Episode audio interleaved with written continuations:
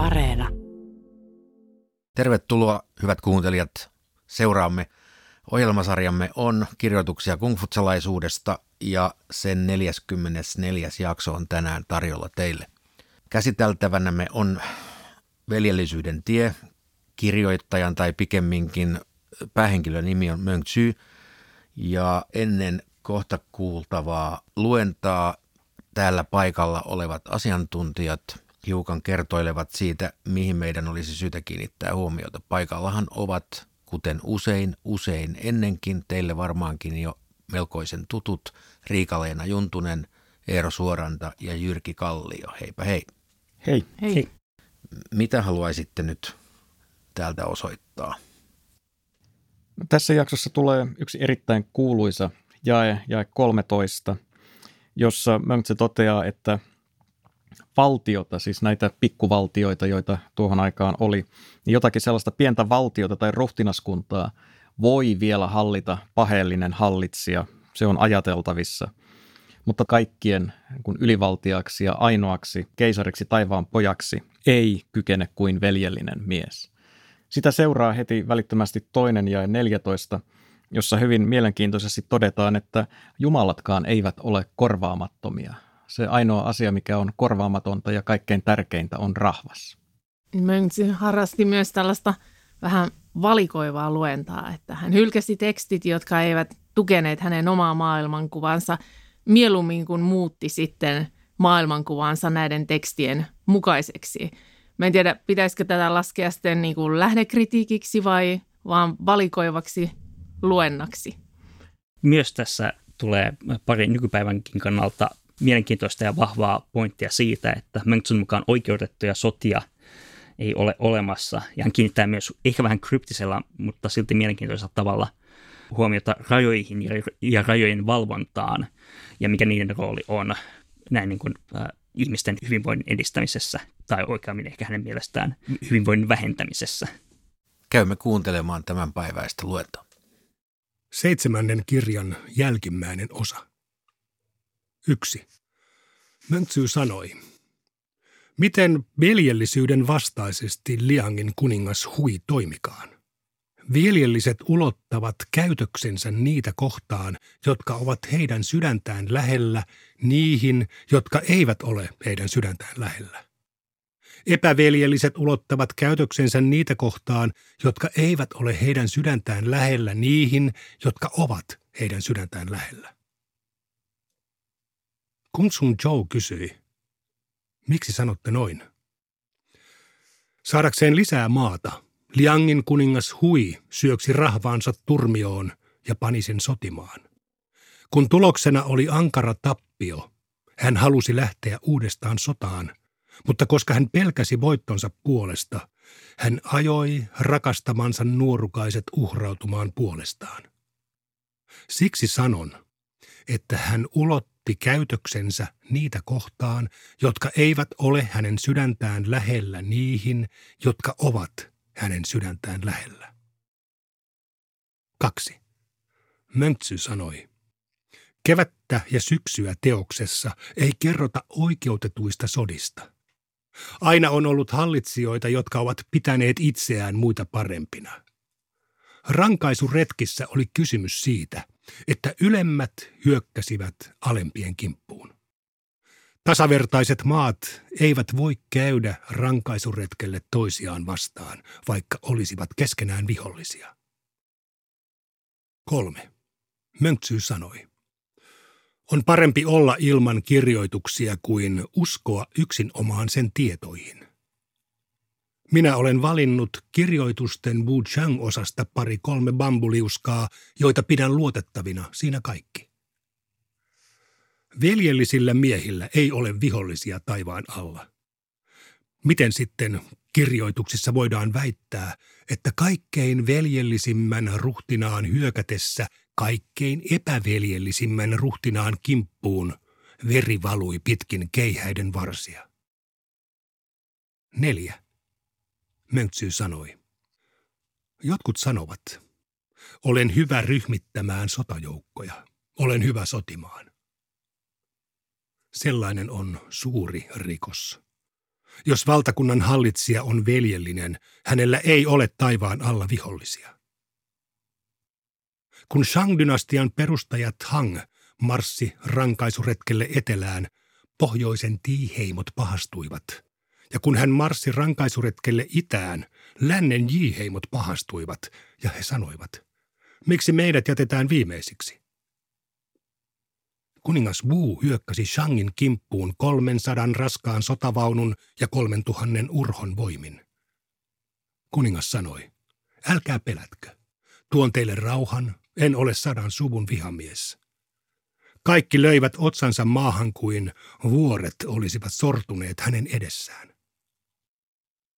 Rankaisuretki on toinen sana oikaisemiselle. Kaikkihan tahtovat oikaista omat virheensä niin, että mihin tarvitaan sotia. 5. Mönksy sanoi, puusepät, kirvesmiehet, sekä pyörä- ja vaunusepät voivat antaa muille harppinsa ja suorakulmansa, mutta he eivät kykene tekemään kenestäkään taitavaa. 6. Mönksy sanoi. Ennen valtaan nousuaan Sun söi kuivia jyviä ja nautti särpimeksi yrttejä kuin aikoisi tehdä niin elämänsä loppuun.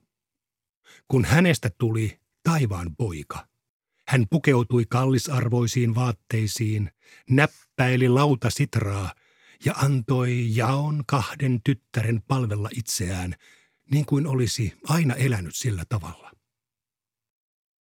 Seitsemän. Mönksy sanoi. Nyt vasta ymmärrän, miten kohtalokasta on murhata jonkun sukulainen.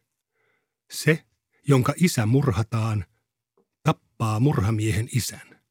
Se, jonka vanhempi veli murhataan, tappaa murhamiehen vanhemman veljen.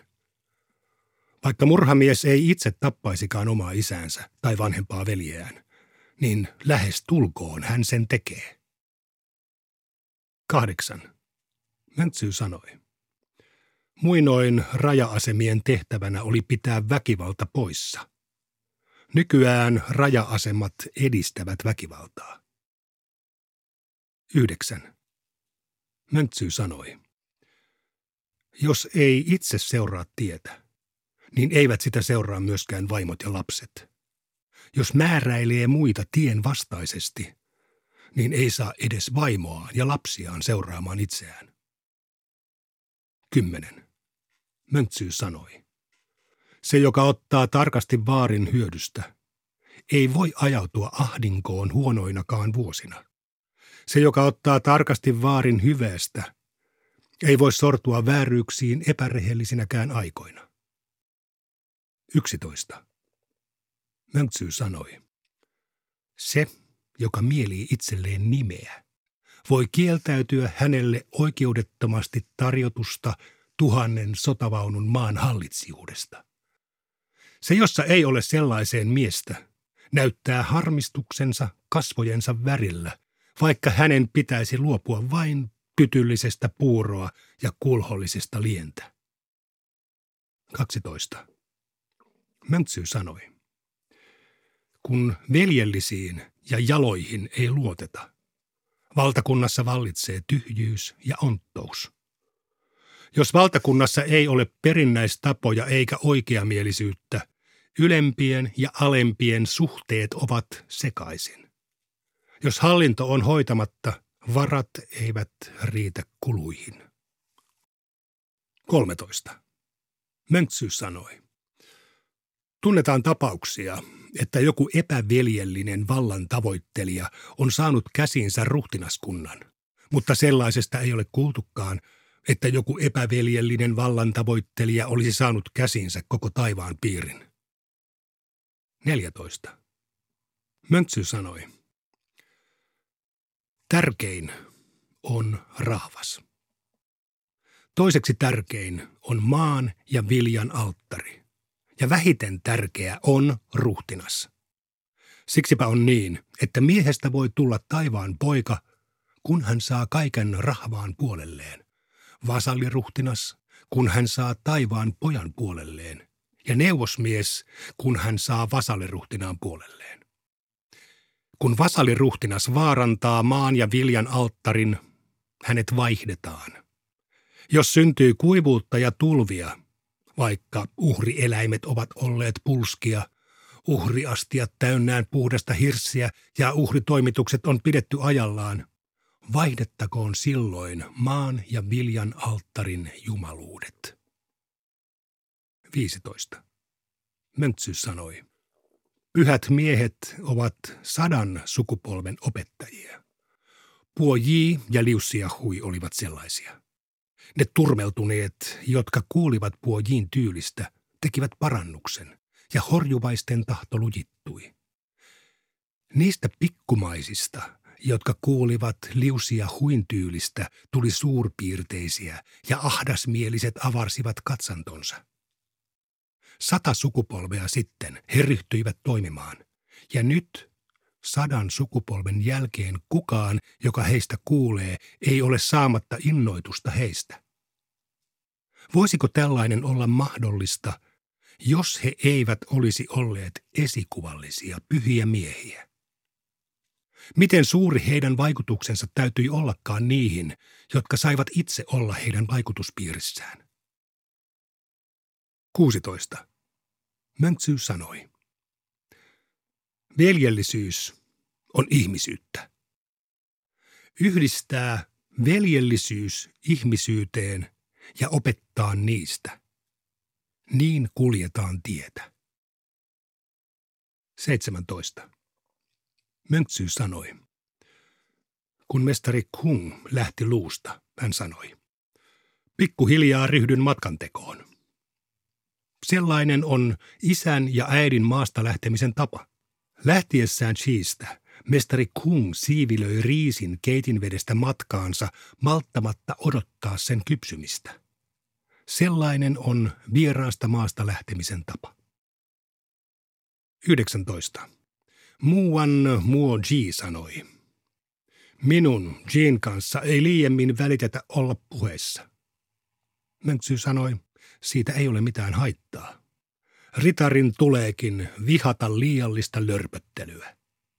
Lauluissa sanotaan, suruisan sydämen alakulo, olla alhaisen väkijoukon inhoama. Mestari Kung oli sellainen. En voi lopettaa heidän inhoaan minua kohtaan, mutta en myöskään tuhoa omaa mainettani. Kuningas Wen oli sellainen. 20. Mönksy sanoi. Muinaiset jalot miehet käyttivät valistuneisuuttaan valistaessaan muita. Nykyään opettajat valistavat muita hämärällä tietämättömyydellään. 21. Möntsy sanoi Kaotsylle. Jos polkua vuorisolassa käytetään koko ajan, niin siitähän tulee tie. Jos sitä ei vähän aikaan käytetä, se kasvaa umpeen heinää. Teidän sydämenne on kasvanut umpeen heinää. 22. Kaotsy sanoi. Jyyn sävelet olivat ylevämpiä kuin kuningas Wenin. Mönksy sanoi, miksi tuollaista väitätte? Kaotsy sanoi, koska Jyyn aikaiset soitinkivet ovat kuluneet kiiltäviksi. Mönksy sanoi, miten tuo olisi riittävä todiste? Ovatko rattaan urat kaupungin portilla syntyneet yhden valjakon voimin? 24. Mönksy sanoi, Siinä, miten suu suhtautuu hyviin makuihin, silmät kauniisiin väreihin, nenä miellyttäviin tuoksuihin ja neljä raajaa mukavuuteen, on kysymys luonnosta, mutta myös taivaan ihmisille langettamasta määrästä. Ja siksi herrasmies ei kutsukaan sellaista vain luonnoksi. Isän ja pojan välisessä veljellisyydessä – hallitsijan ja neuvosmiehen välisessä oikeamielisyydessä, vieraan ja isännän välisessä perinnäistapojen kunnioituksessa, jalojen miesten viisaudessa sekä pyhien miesten kyvyssä seurata taivaan tietä on kysymys taivaan langettamasta määrästä, mutta myös luonnosta. ja siksi herrasmies ei kutsukaan sellaista vain määräksi. 25. Muan Haosheng Buhai kysyi, mikä Zhengzi on miehiään? Mönksy sanoi, hyvä mies, luotettava mies. Millaista miestä voi sanoa hyväksi? Millaista miestä voi sanoa luotettavaksi? Mönksy sanoi, sitä, mitä sopii haluta itselleen, voi sanoa hyväksi. Sitä, joka on oma itsensä, voi sanoa luotettavaksi. Sitä, joka on täynnä itseyttään, voi sanoa komeaksi. Sitä, jonka täyteys loistaa muille, voi sanoa mahtavaksi. Sitä, joka saa mahtavuudessaan muut muuttumaan, voi sanoa esikuvalliseksi. Sitä, jonka esikuvallisuuden määrää ei kykene ymmärtämään, voi sanoa jumalalliseksi. Jyechengtsyyn pätee näistä kaksi ensin mainittua ominaisuutta, mutta neljään muuhun hän ei yllä. 26. Möntsy sanoi, ne, jotka jättävät muon opit, kääntyvät väistämättä Jangin puoleen, ja ne, jotka jättävät Jangin opit, kääntyvät väistämättä meidän kirjan oppineisuutemme puoleen. Kun he kääntyvät meidän puoleemme, meidän pitäisi ottaa heidät vastaan. Mutta ne meistä, jotka väittelevät Jangin ja muon seuraajien kanssa, ovat kuin ajaisivat takaa karanneita porsaita. He laittavat kiinni saamansa porsaat karsinaan ja päälle päätteeksi laittavat ne liekaan tavattoman paljon jälleen mielenkiintoisia asioita ja teemoja, mutta ennen niiden käsittelyä, hyvät kuuntelijat, muistutan teitä siitä, että jos teitä hämmentää tämä, että näiden jakeiden järjestysnumerot tuntuvat joskus hypähtävän jonkin numeron yli, niin se ei ole virhe, vaan se on suomentajamme Jyrki Kallion tietoinen ratkaisu, mutta asiaan. Eli mitä haluatte tästä juuri kuulusta katkelmasta nostaa esiin? tässä viimeisessä jakeessa, jossa puhutaan näistä porsaista ja karsinoista ja lieoista, niin minusta aika hienolla tavalla todetaan, että näihin väärien oppisuuntien harhauttamiin ihmisiin pitää suhtautua ymmärtäväisesti ja lempeästi. Niin, ne on tavallaan semmoisia esiasteita, että ne on voinut jo niin kuin herättää ihmisten kiinnostuksen.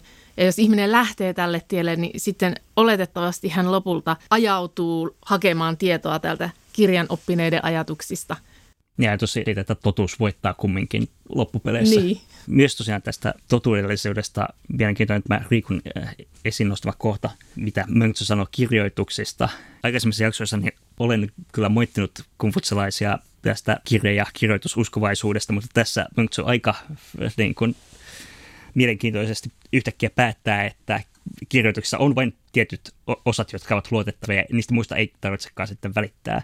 Tässä myös heti tuossa ensimmäisessä osassa, niin mun mielestä tuli hauskasti ilmi se, mitä me joskus mietittiin mestari Kongia lukiessa, että kun tämä irrotetaan kontekstista, joku ajatus, niin se jää vähän irralliseksi. Se jää semmoiseksi aforismityyppiseksi ja mestari Kongihan ylös laitetut ajatukset oli paljon lyhyempiä ytimekkäitä. Ja tässä nyt sitten tuli se jatkotarina – joka tavallaan avastaa ihan erillä tavalla sitä, että mistä tuli tämä ajatus veljellisten ja epäveljellisten käytöksestä.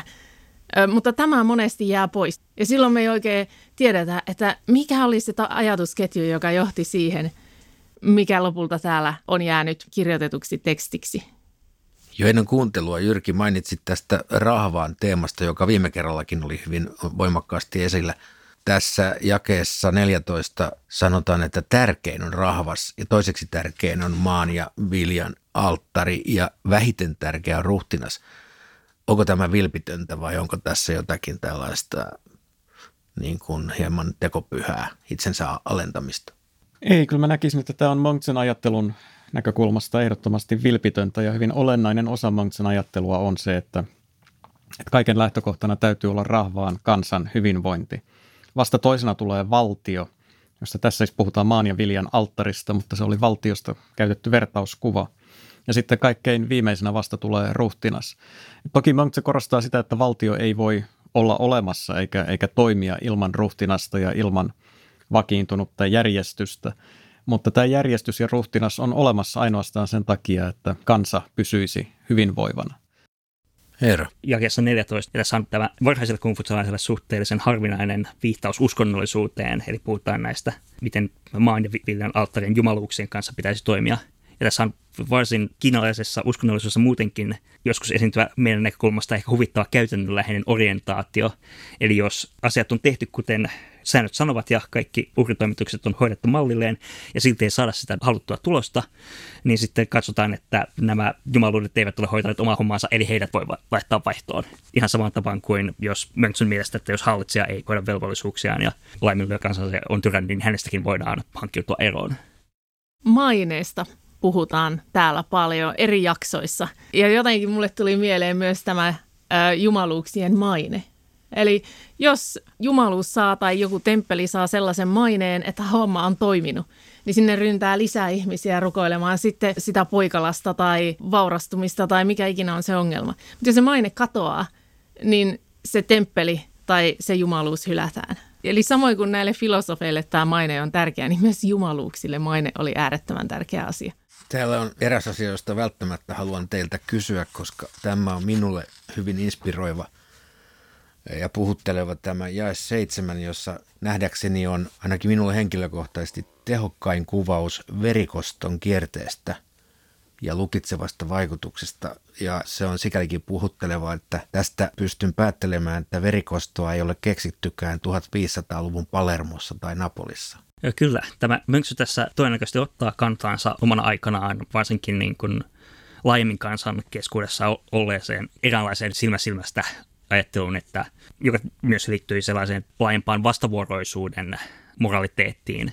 Eli minä kohtelen sinua niin kuin sinä olet kohdellut minua. Jos sinä vahingoitat minun läheisen, niin minä vahingoitan sinun läheisiä ja sitten me olemme sujut. Uh, mutta Mönksy tässä sitten aika tarkkaavaisesti tosiaan tuo sen esiin, että käytännössään tällainen niin kuin ei yleensä jää siihen yhteen kertaan, vaan synnyttää juurikin koston syklejä, minkä takia sitten kumfutsalaiset halusivat ihmisten noudattaa tapoja ja oikeamielisyyttä ja veljellisyyttä, jotta olisi jokin parempi ja vakaampi keino ratkaista ihmisten välisiä konflikteja. Nimenomaan niin, että tässä Monks antaa ymmärtää, että tämä verikosto oli maan tapa hänen aikanaan ja sitä ei voi välttää millään muulla tavalla kuin sillä, että jättää sen ensimmäisen murhan tekemättä.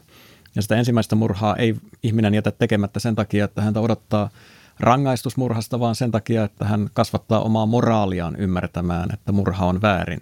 Tämä verikosto oli myöskin keisarillisen Kiinan lainsäädännön osa käytännössä. Eli katsottiin lähestulkoon läpi sormien sitä, että jos joku tosiaan siihen syyllistyy, koska sitä pidettiin kerta kaikkiaan niin kuin välttämättömyytenä. Ei voi olla kuuliainen poika ja jättää kostamatta isänsä kohtaamaa vääryyttä. Onko teillä vielä jotakin mielessänne tästä? Sen voi ehkä loppukevennyksenä mainita, että Menksy tässä lähestyy ehkä stereotyyppisen suomalaisia luonteenpiirteitä, kun sanoo, että Ritterin tulee vihata liiallista lörpöttelyä, eli small tässä ei anneta siunausta. Vielä käytän tilaisuutta hyväkseni ja kysyn vaikkapa toisena loppukevennyksenä teiltä tarkennusta jakeeseen 17, joka on itse asiassa teema tai aihelma, joka on toistunut aikaisemminkin täällä kuulemassamme, mutta nyt siihen on syytä edes lyhyesti puuttua. Kiinnostaa kovasti, että miksi vierasta maasta lähtemisen tapa on sellainen, että ruuatkin otetaan hellalta kesken eräisinä mukaan. Tästä on vaikea tietää, että mihin tarinaan mestari Kungista tässä nyt Monkse viittaa. Tämä on tosiaan toistunut täällä aikaisemminkin. Mutta siis ajatus on ensinnäkin se, että isää ja äitiä ei pidä kevyin mielin jättää taakseen ja siksi sitä lähtöä täytyy valmistella pitkään ja viivytellä. Mutta sitten jos on vierassa maassa ja siellä saa osakseen epäasiallista kohtelua, epäkunnioittavaa kohtelua, niin sieltä on herrasmiehen syytä lähteä mitä pikimmin pois, jotta ei saa omalle maineelleen tahraa siitä, että alistuu sellaiseen kohteluun. Kiitoksia. Päätämme tämänkertaisen jakson tähän ja kuulemiin.